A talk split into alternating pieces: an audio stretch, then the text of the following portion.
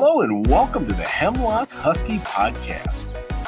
In this episode, Superintendent Don Killingbeck speaks with Josh Chase and Keith Green, our middle school and high school principal and athletic directors. Gentlemen, how are you guys doing today? Doing great. Doing Yeah, great. we're Thanks doing- for having us. Doing great, Don. Thanks for uh, giving us this opportunity to talk about sports. Well, this this episode on the the podcast is called the Athletic Edition, and so we kind of want to talk about fall sports and, and how things went, and where we see winter sports going, and where our athletic programs going in general. So, can you tell me in one word or phrase? And I know that's a really difficult thing when you're thinking about fall 2020. Can you tell me one word or phrase that would describe our athletics this fall? I guess I guess I could kick it off. Uh, the word that comes to my mind is uh, flexibility. Um, the the way that our athletes have had to deal with the starting and stopping of their seasons has been pretty hard on them, and uh, it's been very uh, admirable for me to see how they've been able to adjust and improvise through all of this. I can't imagine having to deal with this as a, as a middle school age student. So it's been pretty remarkable to watch. Well, And I would say, you know, mine mine would be uh, two words: emotional roller coaster. Um, we we went from not knowing what was going to happen at the season. I remember uh, speaking with our football players uh, in August, telling them that the season was over, that it was over, and uh, seeing the kids have tears in their eyes at that point because everything that they've worked for for so long was is, was just gone and taken away.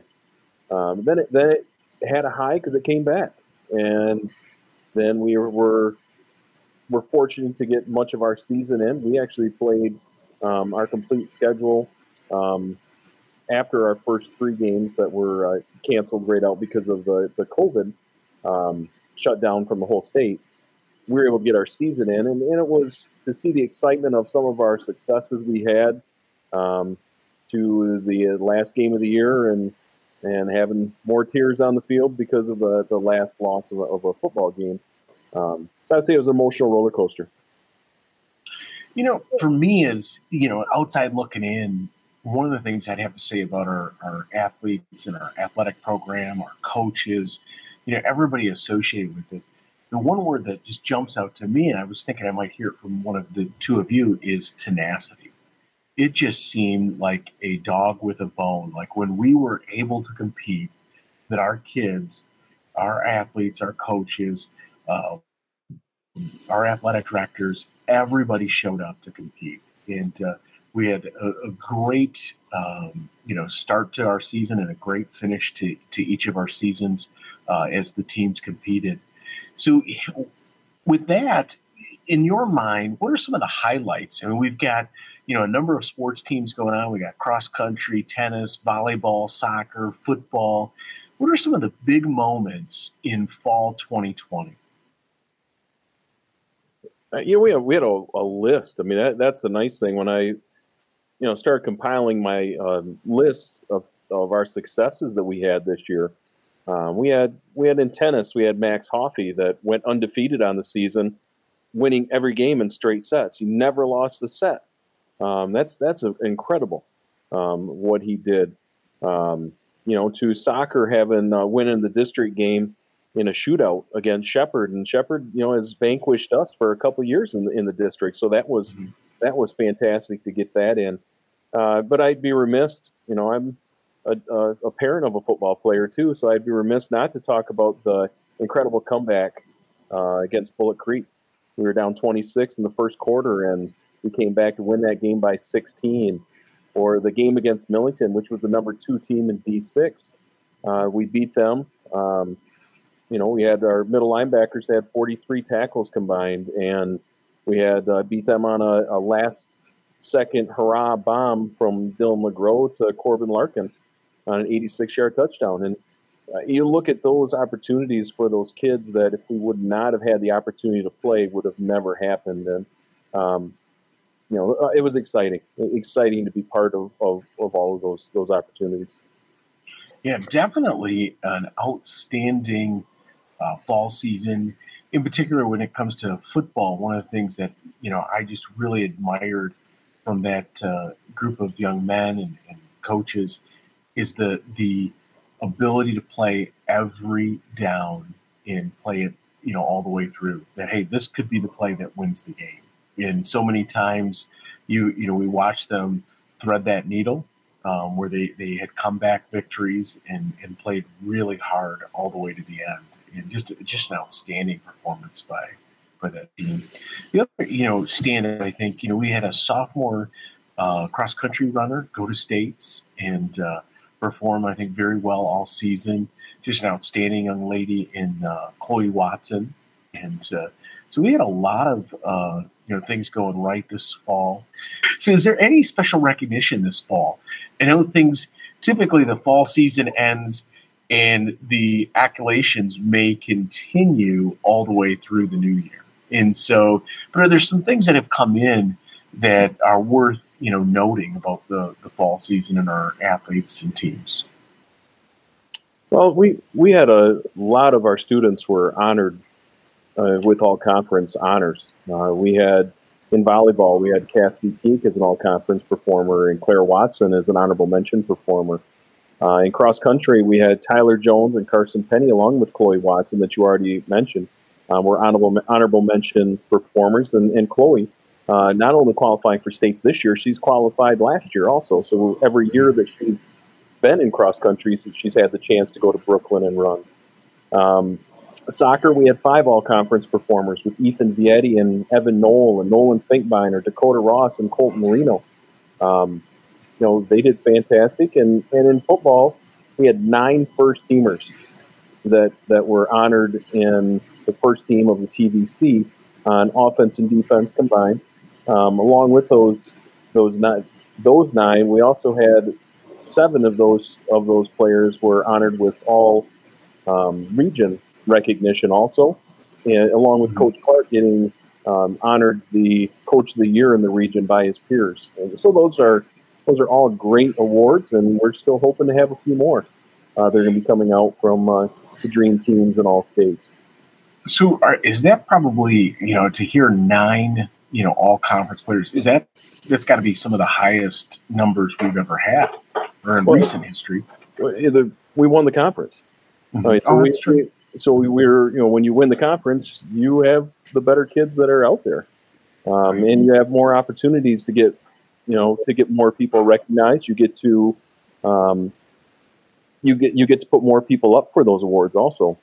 Uh, but your own coach can't vote for the kids, so just because you're you're nominated for award doesn't mean that you're going to win it. And and then we had two of our uh, just talking about football. We had two of our players, the only two in the conference with uh, Dylan LeGros and Braden Green um, were the only two unanimous selections in the conference. Um, so that was uh, that was a, a, great honor for them. It is. Well, this um, this fall we also had a signing, a college signing for a, a young lady to go uh, play at uh, CMU. Can you tell us a little bit about that, Keith? Well, you left out a fantastic young lady. Uh, I, I, haven't seen anyone work as hard as Madison Martinez um, at, at the craft of that she has. Uh, she works year long um, working on softball. She travels doing her travel softball. Um, and she had the opportunity. I, I, was excited last spring when I got a phone call from um, from Madison, just letting me know that she was uh, offered a um, position for at CMU. So she is. She, so this fall we on the the day that we could have our signing, we uh, brought uh, her family in. We brought a few students in. We had to obviously social distance, socially yeah. distance, and, and wear a mask and and uh, obey all the the guidelines. Uh, but it was an opportunity for for her to show all of her her peers, um, you know, the success that she's had and how it's paid off. And now she's a she's a Division One softball player, and that's I can't wait to continue to watch her play for CMU. Yeah, that's fantastic. CM, one see, year with one year with us too. Yeah, I was just going to say it's kind of a, a weird situation. So you have seniors that haven't played in 18 months signing for a sport, uh, you know, like uh, like she did, you know, because her last season would have been her sophomore year and she's signing, you know, the fall of her senior year. So that's a very kind of an interesting uh, situation that not only herself is in, but many other players as well as they're selecting yeah, colleges. You know, it, that's that's been a, a downside of the shutdown. You know, no doubt. Um, the camps that that students generally go to this year. Um, this year, I know we were we were intending on taking our son to uh, six to ten different uh, football camps uh, this year, and everyone was canceled. So that was a you know that, that was a that was a downside of what we had to do. But that also showed what Madison has done um, through her summer teams and through uh, just her connections that she's made through her hard work to to earn such a an honor to get that that scholarship at CMU. So, what is on the horizon as we look to the the the winter? You know, we know that the the governor's going to be making announcements here, but what is on the horizon as far as what do we know? Well, I'd say from middle school standpoint, um, we're still in a holding pattern, and uh, you know, we will await the direction from the governor's office to see which way we'll go. Um, we're not even certain right now what's going to happen with our middle school girls basketball season, um, which is tough because those girls already had their preseason. They've already got a lot of the work in to get the season going. In fact, we had one contest, and then after that, we were kind of uh, it was hit or miss, and that, that was pretty much the only contest that we got in. So, you know, we're anticipating some direction as to what's going to happen with our middle school girls season, as well as when will our boys season kick off. Well, I think that you bring up an important point. It's not just the school or the conference making a determination, or the even the MHSAA. You know, so we're waiting to hear from, you know, the the state on certain issues, and then when the state gets, you know, they resolve their matters, then it goes to the MHSAA, to the conference, and then feeds down to us. And I think that's an important thing for people to understand. So at the high school level, what what is the thoughts, Keith, right now? Well, actually, just just this morning, uh, the other athletic directors in the TVC and I we had a uh, a Zoom meeting this morning, talking about what could happen. What are some contingency plans that that we have um, that are that are going to be available? Uh, we we already know that uh, you know obviously we're going to have some shortened season when it comes up to this winter. We're not going to be able to get all those games that we would have originally had in December um, already scheduled. So we, we do have some schedules that are that are being built for the third time um, with these new close ups or new close downs of starting um, back in December or in January of January 4th is when we can actually start um, our winter sports as of now. This could change. This could change at any time. Right. So right now we're looking at the new year for even practices. Practice, practices currently can start on December 9th. Okay, so when we go back to school, practices can start, and then January fourth is competition. First competition, correct? Okay. Yeah, at the high school level. That is as of right now. I mean, that could always change with uh, anybody else's, uh, you know, if the governor, governor or the MHSA make an announcement. So, being associated with Hemlock Public School District and our athletic program what makes each of you the most proud? Um, I, I, can start. I mean, I can tell you right now, in my new role as principal and athletic director, it's kind of changed my perspective. You know, I mean, before my, my blinding was kind of on uh, our instrumental music program, and uh, of course, I had my time in this in this district as a coach and very involved in athletics, and you know, I I still have a place in my heart for that as well. But the word that comes to mind for being associated with athletics at Hemlock Public School, as far as the middle school goes, is dedication. Um, these students and these athletes have been dedicated to something that they were not even promised to be there. For instance, I look at our, our middle school girls basketball season. Um, they, they prepared, they worked, they've been at practice, they've, they've been preparing for the season that they weren't guaranteed would even be there. So that dedication makes me very proud. Um, it, it, makes me excited to watch them progress and grow each week when I look at our cross country team in the fall and I look at our volleyball teams in the fall, it was exciting for me to be able to see them grow each week. And, and lastly, I would say, um, I think the growth of these players at the middle school level is a true testament to the middle school coaches that we have here to help drive this athletic program. Um, we all know that middle school age is, is a tough age. And I, I, really truly believe that these coaches have really been an important part in these athletes' lives to help them through their maturation process. Fantastic. And and, and Don, I, am gonna I want to echo the exact same thing Josh said. Is it, it's it even starts before our middle school program though. It starts at our youth program, and and that's that's I guess that's one of the things that makes me really proud. Is you know I had the opportunity to coach a lot of these athletes uh, when they were younger and coach them up through youth sports, and to see them continue to grow and to to not have a lot of drop off. a lot of a lot of schools that we play, they'll have a senior class with six kids in it. You know, on a on a football team, you know, we have over a dozen seniors. Our kids stayed with it because of the experiences that they had through youth, through middle school, up into high school, and and that's that's only going to have or going to breed success. And and I, another proud thing that I had this year uh, was able to watch our football team um, gel together. You, you, they, that was as close of a team as I, that I've ever seen.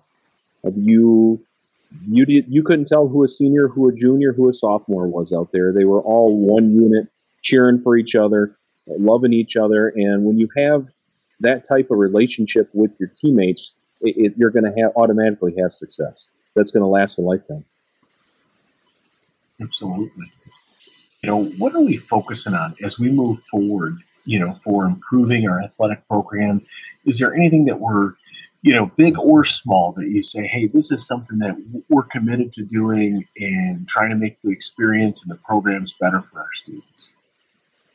Well, I would say, you know, at the middle school level, especially, we're always looking for coaches. And uh, sometimes being a coach is, um, you know, we've talked about it back and forth, the three of us, about you know, when we first started coaching, we were just excited for the opportunity. Man, I can't believe that you're gonna you're gonna give me a little bit of a paycheck there.